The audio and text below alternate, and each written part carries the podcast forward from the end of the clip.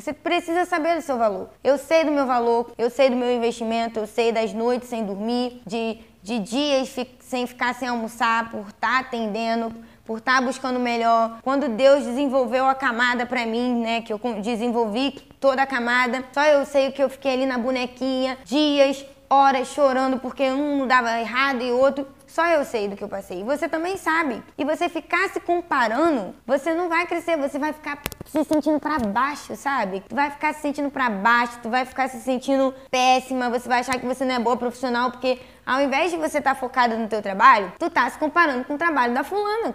Ai, mas eu só tenho 100 seguidores e a pessoa tem 10, 100 mil seguidores, minha filha, seguidor não quer dizer nada. Seguidor não é nada. Ela tá no tempo dela de ter 100 mil seguidores, você tá no seu tempo de ter 100. Tu acha que foi fácil pra mim? Quando eu criei o meu primeiro Instagram, foi do zero. Eu poderia ter usado, eu gravei um conteúdo falando sobre isso aqui, vou gravar um conteúdo só de redes sociais. Eu poderia ter usado o meu. Não, eu fui do zero, eu comecei do zero. Se eu ficasse me comparando, eu não estaria aqui hoje. Então, meu pai, se valoriza para de se comparar. E minha mãe, para de se comparar. Bárbara, meu marido, para de se comparar. Para, cara, isso faz um mal, mulher de Deus. Isso faz um mal, você não tem noção. Acaba, seu valor acaba, você fica ali.